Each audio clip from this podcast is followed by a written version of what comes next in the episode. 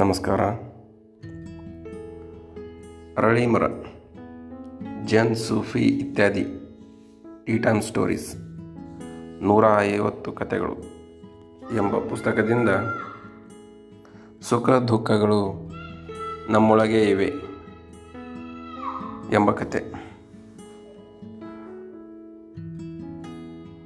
ಒಮ್ಮೆ ಒಬ್ಬ ಸೂಫಿ ಸಂತ ರಾಜನಿಗೆ ನಾವು ಸುಖ ದುಃಖಗಳನ್ನು ಬೇರೆಯವರಲ್ಲಿ ಹುಡುಕುತ್ತೇವೆ.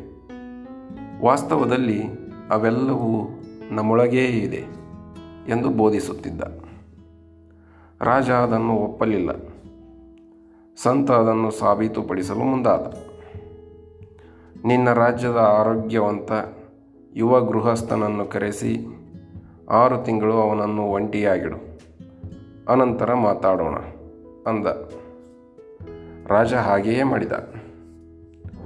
ನಾಲ್ಕು ದಿನ ತಿಂದುಂಡು ಸುಖವಾಗಿದ್ದ ಯುವ ಗೃಹಸ್ಥ ಐದನೇ ದಿನಕ್ಕೆ ಗೋಳಿಡತೊಡಗಿದ.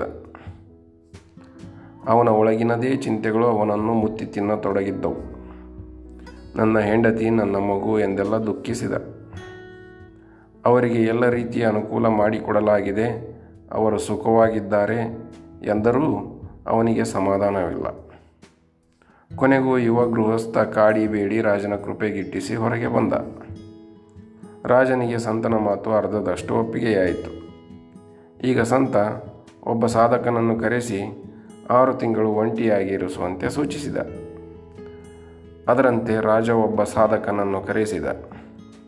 ಆ ಸಾಧಕ ಆರು ತಿಂಗಳಲ್ಲ, ವರ್ಷವಾಗುತ್ತಾ ಬಂದರೂ ಅಲ್ಲಿಂದ ಹೊರಡುವ ಬೇಡಿಕೆಯನ್ನೇ ಮುಂದಿಡಲಿಲ್ಲ.